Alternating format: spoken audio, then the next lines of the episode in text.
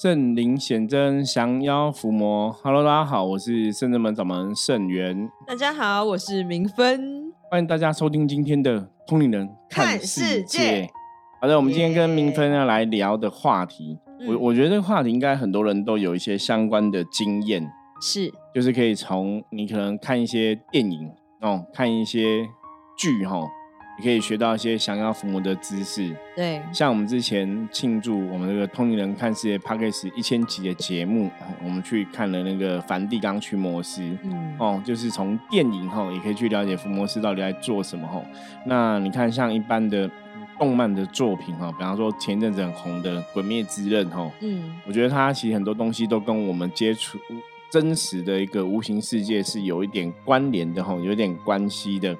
比方说，他讲那种妖魔鬼怪的部分啊，在讲能量的部分，我觉得都很值得大家可以从去看这些剧哦，或是这些影视的作品，嗯，可以有一些学习哦。那在我们一千多集的《通灵人看世界》的这个节目当中，我们之前也有分享过很多哈，不管是关于韩剧啊哈，或是电影啊哈，他演到一些关于降妖伏魔相关的作品哈，那我们来探讨里面，比方说，哎，什么东西讲的可能是正确的，什么东西可能只是戏剧的创作，大家不要想太多哈。我觉得这也是很值得大家来学习哈，来来透过这些剧哈，来多一些呃，对于能量世界或是对于降妖伏魔这个事情的了解。那今天主要找明芬来录音，是因为是因为呢，我朋友他当时，因为他也知道我们是伏魔师，对，他当时看了这个韩剧，就是所谓《驱魔面馆二》，对，《驱魔面馆二》，对，那《驱魔面馆二》，他那时候就。发现说，我跟他分享一些跟伏魔师在做的一些事情，或是想法，跟这一个电影，呃，这个这个戏剧好像有一些关联，对，蛮贴近的啦。我觉得就有些东西，无形世界好像这些剧编剧大概。应该应该讲说，有时候编剧的确是会认真做一些考察或考究，所以写出来的东西，我们就会知道说哦，有没有符合真实的状况。所以我朋友就敲碗说，可以请你的师傅录一集《驱魔面馆二》的解析吗？对，所以他有听我们第一集的解析吗？我记得第一季我好像也有聊过，类似，我已经忘记，因为太多集了，没关系，我们从第二季的内容来聊。嗯，那第二季内容。先让那个 明分简单介绍一下，就是他大概演什么？就是讲说，就是里面的呃这些主要角色嘛。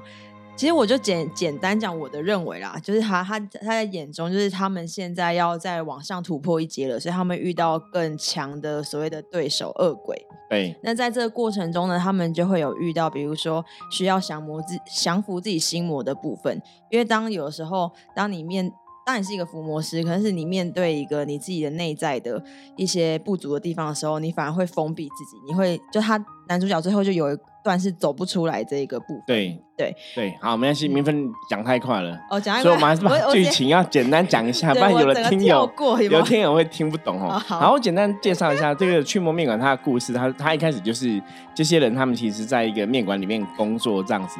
那我觉得就。戏很有趣的原因是，早期我刚开始从事这个行业，就是我我第一年成为正式的老师的时候，那时候我有跟一个命理网站合作，然后他们有借就我的一个专业或是我的东西，他们去设计，他们那时候是想说用那种小说嗯带入故事，所以他们就有设计我一个。人设就对了，就说，就说啊，我可能是一个很厉害的象棋占卜老师，然后隐藏在民间这样子，然后就是我是开一间面包店，那人家来这个面包店，我就会烤面包给人家吃，再跟人家讲一些人生的大道理，类似这个逻辑。蛮像的，对。然后我记得你知道，我们后来我们现在有那个奇迹蛋糕，你知道吗？就蛋糕哈。那驱魔面馆是说，它里面就是一群人哈，他们就是在这个面馆里面，他们其实都是驱魔人，嗯，就是驱魔师，他们是要去抓恶鬼的。那这些人蛮特别，他故事写说，这些人基本上他们就是你本来在阳间，你可能是发生车祸或者怎么样状况，你就昏迷不醒，嗯，哦，那这些基本上都是蛮善良的人，所以他们就昏迷不醒。然后他们在故事里面，他们讲说。我觉得有点像灵界，嗯，你就想嘛，就灵界就有一群有点像天使一样的存在，或是有一有一群有点像呃，我特别任务的的机构的，对特别任务的鬼吧，哦，因为这些在那个他们的这个灵界里面，这些另外世界的这些工作的伙伴，其实他们以前都是人，然后死掉之后就会到这个灵界，然后在一个灵界，他们如果找到人间的善良的人，这些昏迷的人，他们就会跟他讲，就是可能去骂他梦境啊，哈，或在他昏迷的跟讲说，那你要不要现在跟我们签约，可以成为驱魔人，到人间抓恶鬼，嗯，然后跟这个灵界这些伙伴。配合，嗯，哦，就等于一个是有点有有点像是一个是你的 partner，一个是你灵界的一个好朋友，守护守护神的概念。然后你是人间存在的一个人嘛，所以彼此配合，他们就会得到呃这个驱魔人的神力，嗯，所以他们就可以去人间抓恶鬼，嗯，所以他们如果同意的话，他们就会从一个昏迷的形态会醒过来，是，不然就会一直昏迷不醒，有点像变成植物人这样，嗯。所以他们就嗯听到这些条件，当然就同意嘛，所以就成为驱魔人。那那这个驱魔人，因为跟你配合的这个灵魂是不同的灵魂，哦，有点像不同的一个守护灵，所以他们都会有不同的能力。然后有的可能力气很大啊，有的可能会治疗人家哈，就不同的超能力这样子。那当然，他第一季演的是一个一个男生，那个小男生男主角哈，他剧情编排也是很有意思。反正就是男主角的父母好像都是警察相关的工作，那只是被坏人害死了。可是他一直都不知道他们是被坏人、被恶鬼害死，他不知道是被恶鬼害死，他以为他们就是意外车祸死亡，所以他就有点像就自己这样孤单阿公阿妈养长大。然后对社会也是，哦，有我有好朋友陪伴在身边，可是就是很封闭。那后来也是，哎，无意中得到这个驱魔人的能力，然后就变超厉害。他的能力是驱魔人里面，对他有念念力就对了哈。整个驱魔人里面他是很强的存在。第一季在讲这个东西哈，那当然就会在很多就是他的这些驱魔人的一些遇到困难啊，他们怎么自我觉醒啊，然后呃怎么。对自己有一些信心、勇气去面对这个恶鬼。那因为恶鬼里面，他们其实有去排，就是恶鬼的那种。第一集、第二集、第三集，他们有分啊。比方说，第一集恶鬼可能就是比较比较弱一点的，就恶就是其实他们讲恶鬼就是阿飘附在人身上嘛，那人就会去杀人放火做坏事嘛，大概是这样子。那如果是第三集的恶鬼，那个我我觉得这个一二三集分类有点有趣，嗯，因为在我们象棋占卜的一个逻辑里面，其实我们在分卡音的这个程度，大概也有一二三类，哈，就是。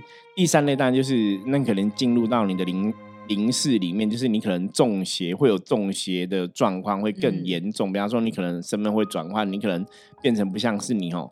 我觉得跟那个驱魔面馆里面讲的第一集、第二集、第三集恶鬼都很像，这样。所以他第一季哈，因为他现在是第二季嘛，第一季大家就讲这个，然后就是有一个恶鬼很坏这样子哦，就带第三季的恶鬼。后来他们就是很厉害哈。同心协力下就降服了，那第一季故事结束嘛？那现在是第二季，第二季我觉得它是更进一步，所以跟是第二季就刚刚那个 明芬提到的，直接跳过，就是一个是心魔的部分，嗯，那另外一个是你对自己坚持的这个东西，如果真的遇到一些阻碍障碍的时候，你是不是可以回到初衷？因为第二季是那个恶鬼最后附身的一个人是哦，这个男主角的。很好的一个朋友，等于是一个救命恩人，因为这个这个这个好朋友他有救男主角的阿妈，所以等于是对他来讲是一个恩人。可这个恩人因为老婆被恶鬼害死了，嗯，然后恶鬼又骗他，嗯，所以他就产生愤怒，因为愤怒产生的所谓的心魔就被恶鬼占据肉体嘛，嗯，那最后当然也是他的灵魂的光芒，最后还是把他拉回来正途嘛，哈。所以男主角那时候大家都讲说啊，这个人已经入魔了。嗯，我们是要把他赶尽杀绝，因为他已经变什么三级恶鬼，很坏很坏这样子。那赶尽杀绝呢？那还是说要相信他还是有光明面？嗯，我觉得他大概是在探讨这个部分，这是在第二季的一个部分。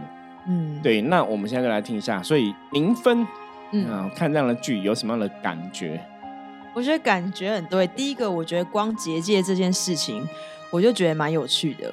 对，因为它里面的故事就是有一个，就是他们的驱魔师都可以启动一个结界啦。哈。那启动结界，就你在结界里面，力量会驱魔师的力量会得到增长。嗯，所以第一季也是有结界，所以他们就更强。那第二季当然就是故事变说，这个结界也会增长恶鬼的能力。嗯，所以就不是只有你得到加持，是对方也得到加持。对，那当然，我觉得这是剧情的一个编排，因为逻辑上来讲，如果有结界这个东西，比方说我这个结界做是对否正能量的，嗯，理论上负能量不应该不会得到加持，嗯，所以我觉得这个结界比较像是一个一个那个剧情的安排，哈，就是恶鬼变更强的恶鬼，它也可以被加持，我觉得那个应该是比较不符合真实的状况了。然后还有一个，就是我觉得也蛮有趣的，就是我记得我以前问过师傅，就是为什么那些作恶的，比如说是那种恶作恶的那种道士或者什么的，为什么他们都不会被反噬？然后其实那时候师傅的回答是说，就是等于说分两边，你如果今天要真的要光明，你就是只能往光明走；如果说你今天要行恶，就是走那种比较阴的的那种术法的话，你就是不能有任何的有一点那种啊。这样这样好吗的那一种？对，应该讲说，因为他们作恶多端的这些人，他们其实内心就是负面嘛，所以理论上来讲，不管是正面或是负面的，他总是会有一个真实的状态里面，他总是会有个信仰在。嗯，比方说，真的是魔当他的靠山，嗯，或是他们的内心是很邪恶的，就是那个邪力量一直存在哦。那有一个根本的问题，其实有觉明分问这个问题啊，就这个世界上，就是因为一般我们是架构在说，的确是真的有个所谓的一个天理，嗯，或是一个天的一个律法，哈，这些作恶作坏人会被上天所惩罚，嗯，对。可是坦白讲，从我们能量工作者，你真的很了解能量化，那个惩罚能量的原因来源，它可能真的回到每个人的一个能量的状况去判断。简单来讲，就是如果你内心产生的所谓的内疚、愧疚，跟你觉得它是错的，它就会变成一种罪。所以白话来讲，如果你没有内疚，你也真的觉得它不是一种罪，它也许在能量世界里面来讲，它可能就不是一种罪。可是这个东西是你内心也要自己相信。那很难的原因就是，大多数因为我我这样讲，可能很多人说，所以这位师傅你这样讲就是，哎，反正我今天杀人犯，我只要自己觉得。OK，没有问题，我就不会内疚了。就是你自己觉得 OK 没有问题，就难道就没有罪吗？我说逻辑上讲是这样，能量是这样，就是你怎么认知，你怎么判断。可是实物上很难的原因，是因为这个世界都在教育你，你这样做是错的。然后你自己的内心，你可能真的也会有良知，你会过意不去。就像有些人真的杀了人，他说：“哎，我觉得我杀人没有错。”那我可能就会想：那你看到警察干嘛跑？嗯，对，你就没有说你也不用怕警察会抓你啊。可是警察的确还是会抓你，你还是会判刑嘛。所以这个世界能量法则还是跟你讲，这个事情是错误的，所以你还是要承担错误的这个结果哈。所以另外的逻辑，这就讲到以前，以前我讲过一句话，我说你那种好人不长命，嗯，祸害一千年啊。我不晓得大家有没有听过这一句话。嗯，其实那个逻辑就是在于说，因为祸害是很想要一直活着。去祸害别人，就是他那个欲望跟执念是很强的，对，所以他会一直去做这样的事情。比方说，我们讲诈骗集团都很认真，有没有？可能比你工作上班还认真，他们会写很多笔记，然后要求下面人要背起来。然后你，你如果被卖去以前那什么什么园区，什么园区，泰国啊、缅甸那种什么园区，对不对？你你没有背起来那些东西，你可能要被人家打，被电击棒弄啊，你懂吗？所以大家都很认真在做这个骗人的事情。可是你真的工作有工作到这么拼吗？因为那个骗人的事情是用生命在做，因为你不做，你可能命都被卖掉了。可是我们工作，你你工作不认真做，顶多被辞掉，你也不会没有命嘛。嗯，所以那个人程度其实是有点不太一样的。所以这个还是回到能量的系统，就是说。你怎么认为？你怎么认知？你怎么看那个能量就会怎么走？嗯，所以人的光明面，就我我们真的在了解修行来讲，我觉得人的光明面是非常重要的一环。它的确是在包括像刚刚讲很多的戏剧作品，或是以前这种电影啊，然后一些戏剧作品里面，它都是最后都是靠人的良知，嗯，你的光明面去战胜恶鬼或战胜恶魔，嗯，大概都是走这样路线。因为第二季的部分，他提到说。嗯，这个这个主角他叫马主席，嗯，这这呃坏的主角啦，坏反派，反派，他就老婆死掉嘛，嗯，老婆怀孕了，然后老婆被恶鬼害死，所以他很痛苦。那以前我曾经讲过，说伤心、难过、愤怒，基本上都是负能量，嗯，所以当你有很大负能量，你你有可能就被恶魔入侵，嗯，包括我们在十几年前，那时候我们有做一个活动，那时候有一部电影叫《心魔》。那我们那时候我们讲伏魔师就是降服心魔，去除外魔嘛，所以我我那时候也觉得那电影很有趣，就很符合我们的宗旨，因为它也是讲呃国外的啊梵蒂冈驱魔是在驱魔的故事就对了，所以我们那时候就有跟那个电影做合合作哈，我我跟那个电影公司合作，然后他就提供我们一些票这样子，让我们去看首映啊，然后我们有办一些小活动，就是我们有做一个想要伏魔的一个小的一个小小。赠品，嗯，哦，给那一场电影的一些朋友这样。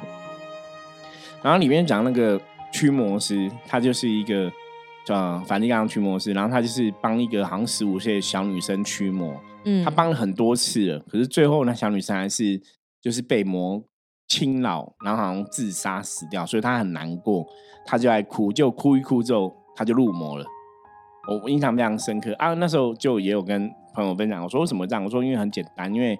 悲伤是负面能量，它过于悲伤，那魔就会趁虚而入。因为那个过于悲伤，它其实还是透露一个东西，就是嗯，我这么相信上帝，嗯，可是为什么我没办法救了这个小女生？嗯，我都帮她做了这么多次驱魔，怎么还是失败？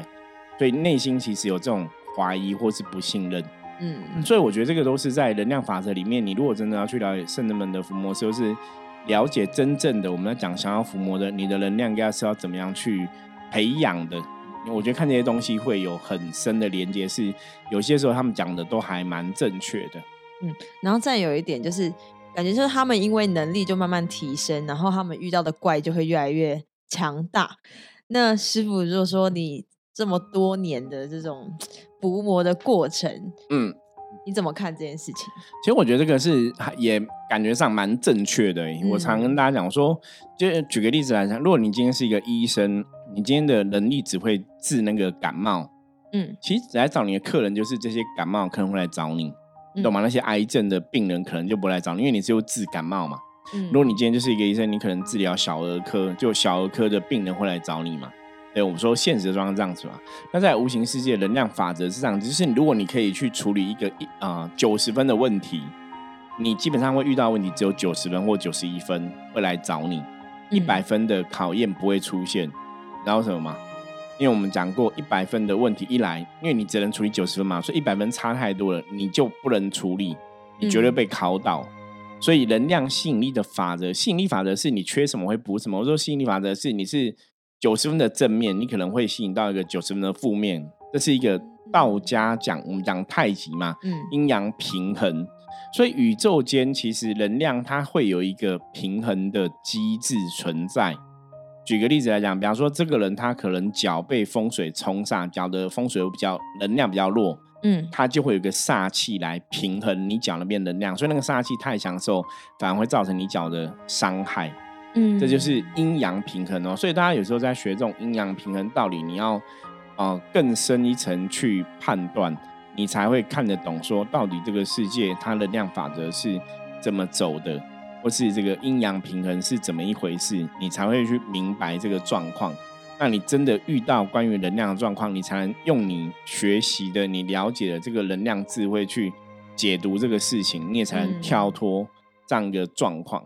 所以就是回到我们刚刚前面讲嘛，因为愤怒、伤心、难过都是负能量，所以在那个状况下的确负面能量，妖魔鬼怪就会趁虚而入。那我想问师傅的是，就是像这样的所我们所谓的负面能量，我们有时候还是要做一个发泄嘛？对。那我们要怎么样知道说我们的嗯？就是会不会引发这样子的事情发生？我觉得是应该是说做个转换，像刚刚明芬讲发泄，我觉得比方说像有些人会讲说啊，我伤心难过，我会哭泣，是哭泣是一个发泄情绪的方法嘛？嗯，可是适度，我觉得这些东西能量法则，或是说情绪的发泄，我觉得都是要适度，嗯，太过于不及，可能都不是一个好的东西，就是你要中庸之道。比方说你会难过，会哭。OK，我觉得那是每个难过都会哭，可是，在哭的当下，你还是要对于你难过这个事情，也许你要有一些转面的正面的一个看法。有意识的哭泣吗？应该讲说不用，就应该不是哭到无法控制哦，不能哭，或是哭到崩溃。嗯，就是你已经失去理智的那种状况，应该是这么讲，所以你才能。Hold 住那个你的意志的状况。如果说你真的是有负面能量会来入侵你的话，对，就是当你哭到已经没失去理智、无法控制的那个，就是悲魔了。嗯，那就是过度了。那为什么这样讲？比方说，有些人哭到已经可能真的就，然后就像古时候那种真的含冤或者很大冤，什么哭到血泪，我觉得那种是比较难难的。可是真的哭那个状态，表示你已经过度，因为它已经变成负能量。因为它为什么是负能量？因为它已经在伤害你的身体了。你这个悲伤的状况、哭泣，他已经伤害你身体的健康等等的，所以他就已经超出了超出那个状况，有点像说。人家喝酒，你知道喝酒有我们可以浅尝辄止，可是喝到烂醉，喝到你根本不晓得你怎么搭车，你怎么回家，你怎么开车，那个就过度了。嗯，所以我觉得是要这样子去看待。所以当然伤心难过可以，可是当然我们来讲更高一层，很多时候我们讲说。人间的一些困难啊、痛苦啊、悲欢离合，当然修行的角度来讲，就是都要去放下这些东西嘛。嗯，因为你了解说，人间就是个红尘，或是人间就是有酸甜苦辣、悲欢离合这些事情发生。那我们在人间生存，我们也许真的要去看开，或是要看透。嗯，对。那你的情绪当然就不会因为遇到一些挫折或是难过、伤心难过，你就是崩溃。我觉得是有有这个状况。所以发适当的发泄情绪，我觉得是可以的。可是你不能让这情绪，应该说不能让情绪崩溃到你完全没办法有一个清楚的脑袋。嗯嗯，对，应该应该是要这个状况啦。哦，那对，那当然，我觉得这个东西是你可能平常就是要训练、要锻炼呐。不然人难免就是遇到一些事情会会比较容易低潮嘛。我觉得那也是很正常。可是。像我们来讲，如果你是接触修行的朋友，你本来就是要练习把这些人间的悲欢离合，也许要看得更透彻，嗯，对，会比较好。那像师傅，因为像在那本片中那个男主角有念力的那个男主角，他其实是因为他有因为经过一点一一一些事情，所以他有坚定的信念。对，那师傅，你对于信念这件事情的培养，或是怎么样能够把这个信念变成这么大、这么坚定？你觉得要怎么做到？对信念这个事情，我觉得很有趣。当然，你如果从人的逻辑来讲，会觉得哦，我们从这一辈子可以锻炼，可以训练。对，我觉得大概几个观点，一个重点是，其实这个灵魂的 DNA，嗯，大概占了一半以上。就是你是不是一个有信念的人？你对这个生命啊，对这个宇宙、对能量的看法，对正面能量的一个关注是怎么一回事？也许你一出生。你的灵魂真的就决定了一切，嗯，那所以我们常常讲说，修行的法门里面就是透过修行，透过灵性的一个觉醒，让你回到最光明的部分嘛。所以我们才会想说，每个人的灵魂的源头都是很光明的，是。所以启迪灵性的光明面对任何修行来讲，我觉得都很重要。当你的光明面彰显出来之后，你自然在做很多事情会有你的一个信念存在。那我觉得在这个。呃，剧集里面哦，他在讲信念这个东西，当然还是回到降妖伏魔，正在回到想要帮助人的心有多大嘛。嗯，所以那个最终还是回到什么？回到同体大悲。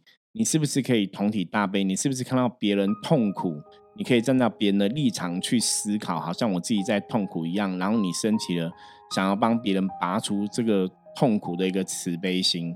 所以最重要应该还是回到你的慈悲心的锻炼呐。嗯，那我觉得平常怎么去锻炼慈悲心哦？其实有一个方法比较，我个人认为是比较简单的。嗯，就是大家也许可以去尝试做一下自宫。哦，你去看一下，就是我们有句话叫“施比受有福”嘛。嗯，当你真的去为一些可能真的在社会上比你更弱势的人、比你更困苦的人有一些付出的时候，其实你会更容易去理解到说你是幸福的。你会去珍惜你眼前的幸福，那你也许才会比较去体会到别人的痛苦。我觉得这是一个当自工有时候是很好培养慈悲心的一个方式啦。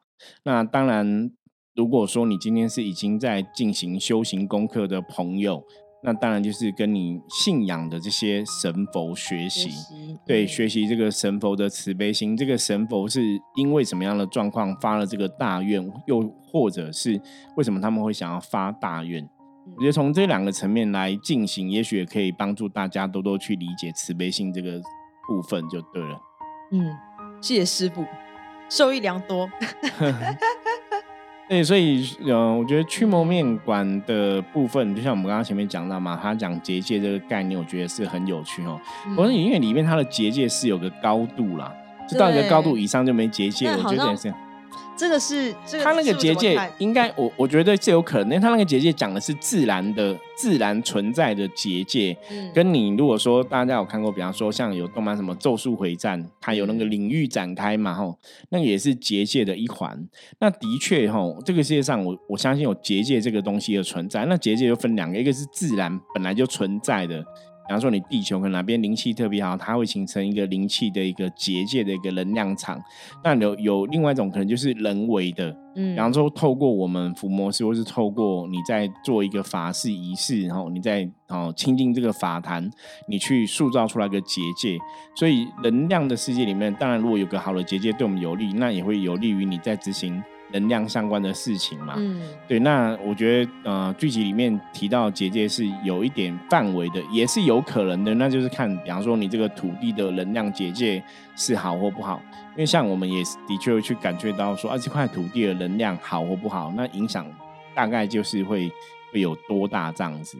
那是我想问一个问题，突然想问，就真的会有鬼吃鬼这种事情吗？我觉得是会有的。怎怎么那么对？就负能量吸收负能量嘛，就会让更聚对负负更聚。所以以前人家讲了鬼王，就大概是类似这样的存在呀。它是有可能去，嗯当然那个是叫鬼吃鬼，可是应该理论上讲，它是吸收了这个负能量。